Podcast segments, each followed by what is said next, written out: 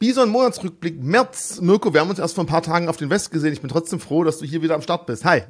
Ja, moin. Also ich bin auch erholt von der Invest, war wirklich wieder mega geil. Ich freue mich jetzt schon aufs nächste Jahr, falls du mich wieder einlädst. Ähm, ich gehe mal davon aus, weil wir machen jetzt auch noch Videos zusammen. äh, ich bin gespannt. Also ähm, war wirklich richtig viel los auf der Invest. Ähm, ich habe wirklich richtig positive Vibes gemerkt. Die Leute haben Interesse am Thema Finanzen und auch an Krypto. Da war tatsächlich auch richtig viel los bei euch am Stand, bei Bison und bei mhm. der Börse Stuttgart. Ähm, gab nämlich was Neues, glaube ich, oder? Richtig, auf der Invest haben wir bekannt gegeben, dass jetzt auch Aktien und ETFs bei Bison handelbar sind. Kryptos ist natürlich weiterhin unser Hauptfokus da, aber nichtsdestotrotz zweieinhalbtausend Aktien und ETFs, die handelbar sind. Also es ist jetzt keine Raketenwissenschaft, aber man muss sagen, man gibt halt seinen Wert ein, kann kaufen oder verkaufen drücken. Wichtig, Limits sind noch nicht verfügbar, Stops ebenfalls noch nicht, wird aber sehr zeitnah nachgereicht. Hoffe ich auf jeden Fall, das wird mir so gesagt. Und auch unter uns natürlich an Sparplänen sind wir hier am Arbeiten, zumindest bei den ETFs. Das Ganze für 1,99 zu engen Spreads. Also wer sich für den Markt interessiert und wirkliche Kryptos handeln möchte und wirkliche Aktien handeln möchte, weil meistens gibt es entweder, man handelt richtige Aktien, aber dafür keine richtigen Kryptos, dass ich mich ausliefern lassen kann, oder ich handle zwar richtige Kryptos, aber die Aktien sind gar keine Aktien, sind irgendwelche Versprechungen, dass diese Verträge, die zugrunde liegen, die Wertentwicklung einer Aktie darstellen. Pustekuchen, hier ist wirklich what you see is what you get, Aktien und Kryptos. Und dementsprechend sind wir eigentlich ganz stolz drauf. Ich bin gespannt, wie es weiter funktioniert, wie es läuft und was noch alles dazukommt. Und wenn wir schon beim Thema Invest sind, Werbung Ende, das war nämlich gerade der Werbeblock. wir haben natürlich auch sehr, sehr viele Vorträge auf den Invest gehabt. Auch die werden hier bei uns auf YouTube in den nächsten Tagen und Wochen weiterhin ausgestrahlt, ja mal aufgezeichnet. Wer also nicht bei der Invest war, wird trotzdem zumindest die meisten Blogger-Vorträge hier mitbekommen. So, und jetzt steigen wir doch mal ein. Wir drehen heute am 23.03., am Tag nach der letzten US-Zinsentscheidung, dass der Markt eben, oder der Markt, die Zinsen wieder um 0,25 äh, Prozent angezogen wurden. Ich blende jetzt hier mal eine kleine Grafik ein, wo wir sehen, das ging ganz schön steil nach oben, was wir so anziehen. Ja, absolut. Und ich glaube, das ist auch das große Problem. Ähm, ich meine, wenn wir uns den Markt jetzt anschauen, äh, es wurde viel hin und her spekuliert. Wir hatten jetzt das Thema Bankenkrise, also der März tatsächlich ein absolut turbulenter Monat, kann man nicht anders sagen.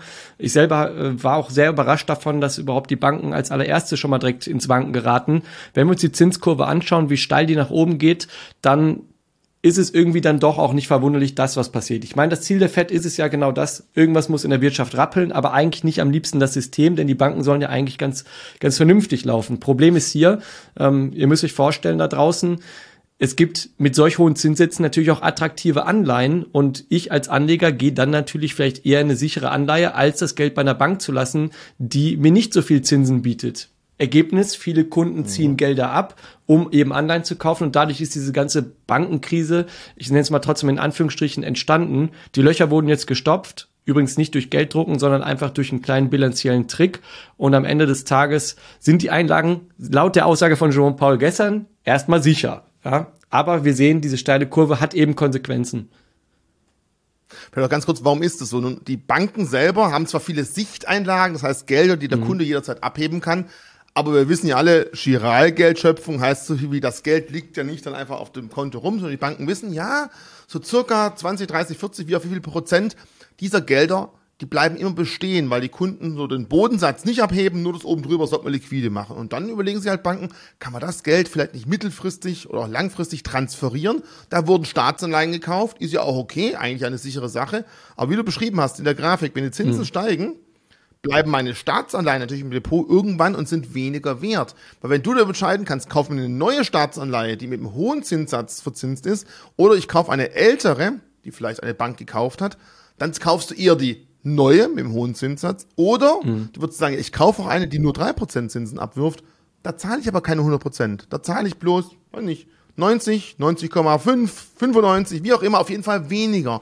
Und dadurch haben diese Banken, die wir auch gleich ansprechen möchten, natürlich kurzfristig Liquidität gebraucht. Sie haben ihre Anleihen verkaufen können, haben aber mit vermeintlich sicheren Anleihen trotz einem Kursverluste gemacht aufgrund der starken Zinsanstiege und damit und im Bankenrun ist natürlich das Ganze ins Wanken geraten. Du hast ja vorher im Vorgespräch schon gesprochen, ist da so ein bisschen auch ein Kalkül dahinter, dass es genau nur Banken aus dem Krypto-Umfeld getroffen hat? Fragezeichen. Ja. Jetzt natürlich die Frage, was steckt denn da dahinter? Genau, wir wollen jetzt nicht näher die Bankenkrise auseinandernehmen. Da gab es auch schon etliche Videos zu. Ich habe auch viel dazu gemacht.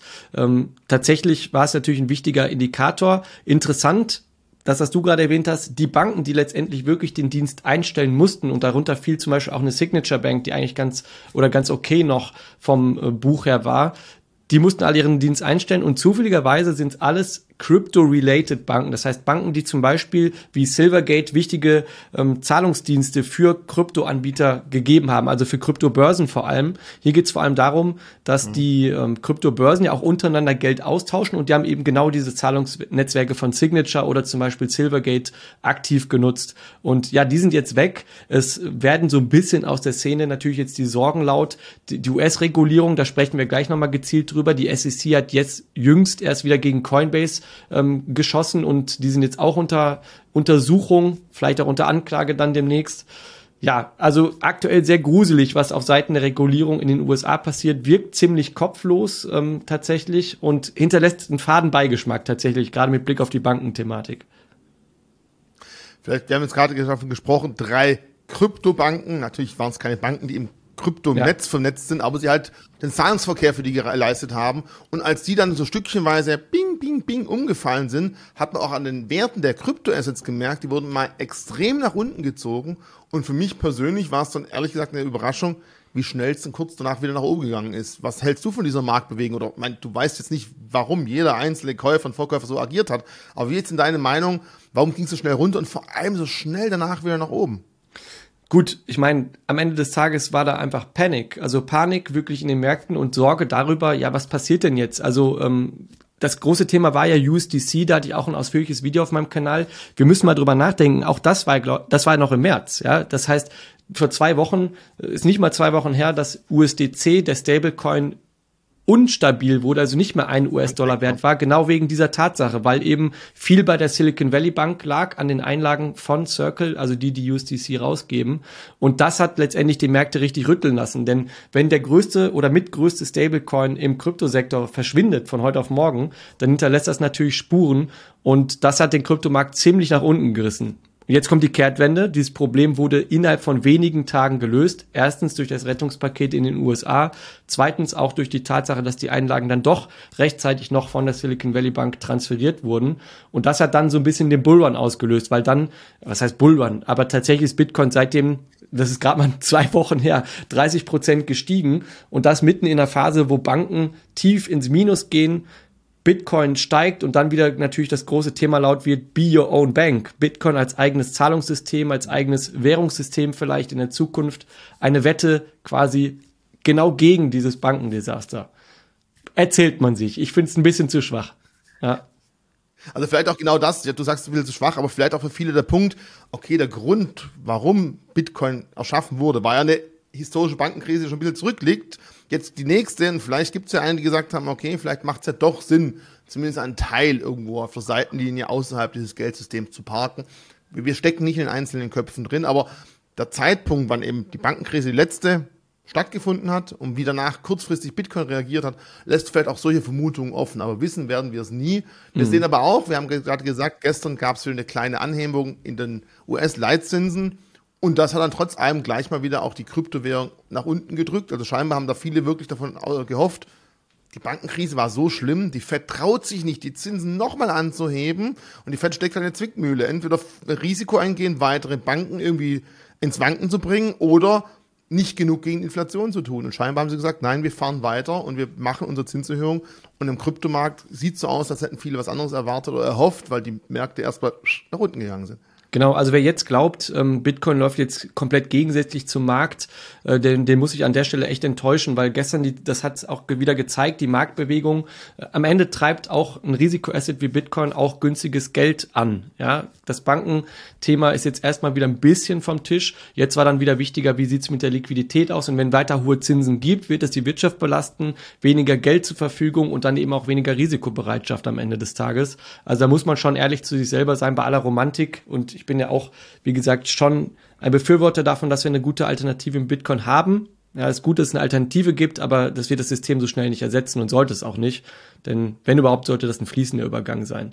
Naja, aber auf jeden Fall sehr, sehr turbulent. Also du merkst, Bankenkrise, USDC, wir hatten dann Regulierungsthematik, vielleicht wollen wir darauf noch mal ein bisschen eingehen mit der SEC, die ja gerade so einen kleinen Krieg gegen Krypto führt. Ich will es nicht überdramatisieren, aber man muss schon sagen, ähm, gestern kam wieder auch raus jetzt, dass Coinbase als börsennotiertes Unternehmen und eine der besten reguliertesten Börsen mit Sitz in den USA jetzt auch ins Visier geraten ist, der SEC. Verbotener Handel von Wertpapieren natürlich das Thema. Also hier geht es vor allem um diverse Kryptoassets, die vielleicht Wertpapiere sein könnten. Es wird das Earn-Programm mhm. ähm, in Frage gestellt, also Staking-Services, genauso aber auch irgendwelche Landing-Programme. Ja, da geht's gerade wirklich heiß her, muss man sagen.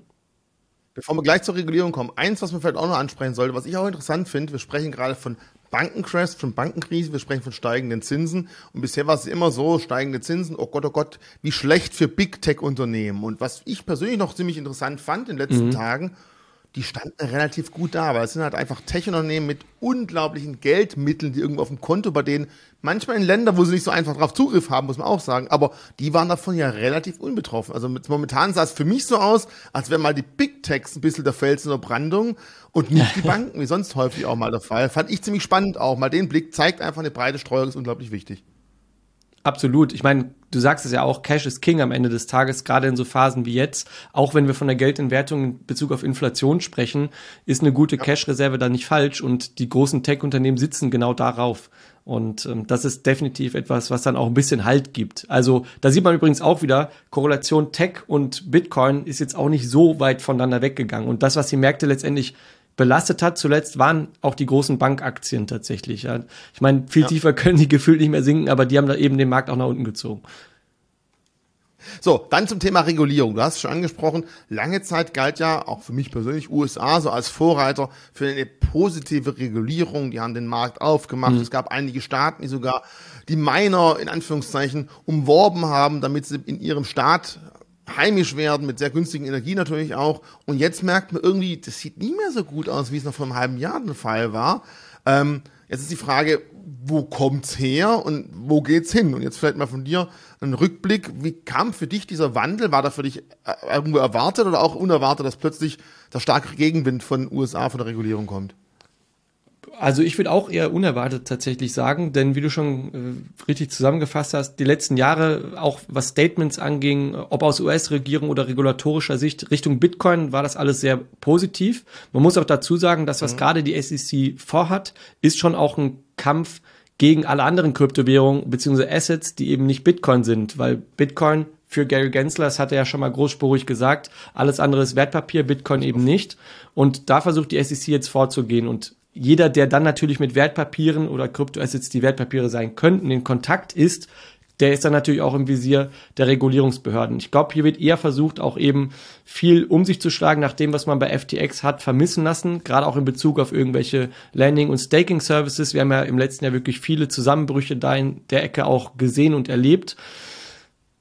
Ist dann trotzdem überraschend, weil eben die Regulierung eher positiv eingestellt war. Und ich glaube, das größte Problem in den USA ist die Tatsache, die, das hat auch nochmal der CEO von Coinbase gestern äh, bekräftigt, es gibt keine Regeln. Ja, die Unternehmen, die Kryptounternehmen in den USA befinden sich auf einem Spielfeld, bei dem es eigentlich keinen richtigen Schiedsrichter gibt, beziehungsweise Schiedsrichter, die das Spiel nicht kennen, weil sie kein Regelwerk haben. Und das ist, glaube ich, gerade so ein bisschen das Problem. Ähm, ich glaube, sie, die USA würden sich viel besser tun, als jetzt irgendwie rumzuhauen und irgendwie durch die Gegend zu knallen. Wenn sich hinsetzen würden, wie wir in Europa mit Mika, einfach ein einheitliches Reglement schaffen, an dem man weiter auch wachsen und an dem man arbeiten kann, das würde halt für das gesamte Krypto-Ökosystem in den USA sehr, sehr viel besser dann laufen. Weil am Ende des Tages, sind wir mal ehrlich, ähm, die Blockchain-Technologie wird nicht verschwinden, sie wird relevant für eine digitale Zukunft, das ist zumindest meine persönliche Einschätzung. Und mit so einer regulatorischer Unsicherheit machst du den gesamten Markt für dich tot. Und Du hast gerade mhm. Big Tech erwähnt. Big Tech sitzt in Silicon Valley, sitzt in den USA. Die größten Unternehmen der Welt in den USA sind Tech-Unternehmen und die sitzen auf Digitalisierung. Meta hat sich als Konzern also umbenannt. Ja, also ja.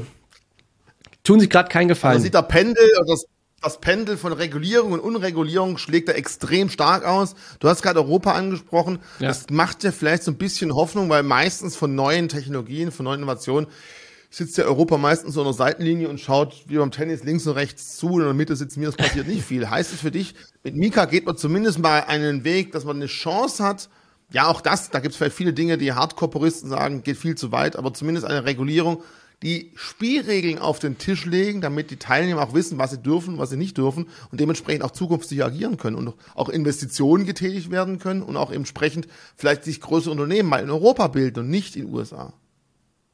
Ja, absolut. Also ist definitiv eine Chance. Ähm, obwohl ich auch glaube, wenn man gerade sieht, was für Klageverfahren auch gegen die SEC laufen, ob von Grayscale, Coinbase wird sicherlich auch klagen, wenn es da jetzt äh, wirklich eine Anklage von der SEC geben wird. Ähm, ich glaube, das sind auch genau die richtigen Gegenbewegungen, sich wirklich auch aufzustellen, zu zeigen, ey Leute, ähm, woanders läuft einfach ein bisschen klarer, wir brauchen klare Regeln und macht es vernünftig und nicht einfach irgendwie Harakiri. Ich sehe für Europa tatsächlich eine Chance, ähm, obwohl ich jetzt nicht glaube, dass ein Coinbase dann seinen Firmensitz äh, nach Europa verlegen wird, sondern wahrscheinlich eher gucken wird, dass man da die Regulierung in den USA hinbekommt. So haben wir zumindest hier ein bisschen mehr Planungssicherheit und ich glaube, darum geht's ja in jedem Markt. Ob jetzt ob wir auf Zinsen gucken, auf Krisen. Es geht darum, Klarheit zu schaffen, Risiken rauszunehmen und eben klare Spielregeln aufzustellen. Und das gilt, glaube ich, für jeden Player, dass das absolut notwendig ist. Und da sind wir ausnahmsweise gesegnet in Europa, dass wir da ein bisschen früher dabei sind. Und das ist für uns gut, tatsächlich. Du hast gerade Coinbase angesprochen USA. Ich meine, mal ganz ehrlich, es gibt Gewicht her einen Riesenplayer auf der Welt, Binance, und alles andere ist eigentlich irgendwo Beifang mhm. momentan noch. Aber auch da sieht's ja nicht so rosig aus. Da gab's ja auch schon mal ein bisschen Fragen, welches Unternehmen in diesem ganzen Konglomerat ist eigentlich der Hauptsitz? Und da konnte, glaube ich, selbst Binance nicht so richtig sagen, was nehmen wir denn da eigentlich? Was ja auch kein positives Signal ist, wenn so eine Verstrickung, das war auch bei FTX ein Problem, vorherrscht, dass durch die Verstrickung keiner mehr erkennen kann, wenn ich da ziehe, äh, wo wackelt's dann am Schluss? Gut, bei FTX muss man auch gucken, da gab es auch wie bei Binance und bei vielen anderen Börsen verschiedene Branches, also so Markenabspaltungen. Ja. Auch Binance hat ähm, in Deutschland die Binance GmbH, oder ich weiß gar nicht, wie sie ausführlich heißt, aber der Versuch, auch hier in Deutschland irgendwie eine vernünftige Rechtsstruktur aufzuziehen. Ich gebe dir aber vollkommen recht, das gesamte Konstrukt, äh, da sieht man auch die Schmerzen bei, bei sowas wie Krypto, so ein schnelles Wachstum in jede Richtung, äh, gepaart mit irgendwelchen geschäftlichen Tätigkeiten, die sicherlich zu hinterfragen sind, ergibt das gerade so ein wackeliges Konstrukt wirklich für viele Player im Markt. Also da rede ich auch nicht nur von Binance, dessen Hauptfirmensitz ich auch selber nicht kenne. Ähm, da rede ich auch von anderen Börsen, die sicherlich sich irgendwann der Regulierung auch hingeben müssen. Und das ist, glaube ich, das, was die SEC auch gerade extrem versucht. Ja, sie versuchen irgendwie an CZ ranzukommen, irgendwie eben Binance auch ja bisschen einzudämmen, weil, glaube ich, jedem klar ist, dieser Player hat eine unfassbare Marktmacht. Ich meine, die Handelsvolumina, gerade wenn wir uns die anschauen, 70, 80 Prozent liegen bei Binance und das ist nicht gut, genau. wenn damit irgendwas schiefgehen sollte. Und natürlich jetzt jeder, der Hardcore-Bitcoin-Purist ist, wird natürlich immer sagen, Regulierung ist was Schlechtes, aber ich glaube, zum Schluss zum Thema Regulierung, wir haben schon immer gesagt, wir brauchen gewisse Spielregeln, dass das Ganze aus dem ja. Schattendasein herauskommt. Ist ja schön, dass viele aus dem Stegreif wahrscheinlich erklären können, wie Blockchain genau funktioniert und was der Vorteil ist und warum Dezentralität so wichtig ist. Aber wenn die breite Masse irgendwo dann Zugriff haben soll und nur dann kann der Preis auch dementsprechend steigen, wenn Liquidität kommt, dann braucht es eine gewisse Regulierung.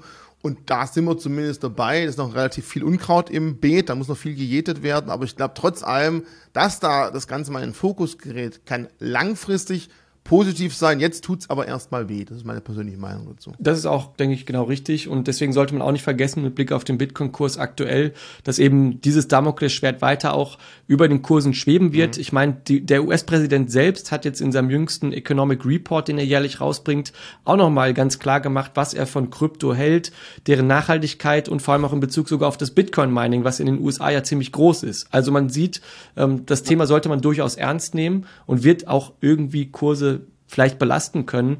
Ähm, nichtsdestotrotz, ich denke hier auch an ein positives Ende, denn gute Dinge setzen sich letztendlich durch.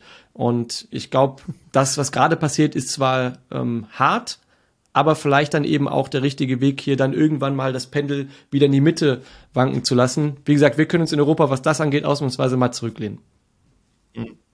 Beim krassen Gegensatz zu dem Thema Damoklesschwert, wir sind nicht durch, es kann hart werden, kommt ja eine Aussage, die in den letzten Tagen mal aufgenommen wurde, und zwar, Bitcoin steht in 90 Tagen bei einer Million Dollar.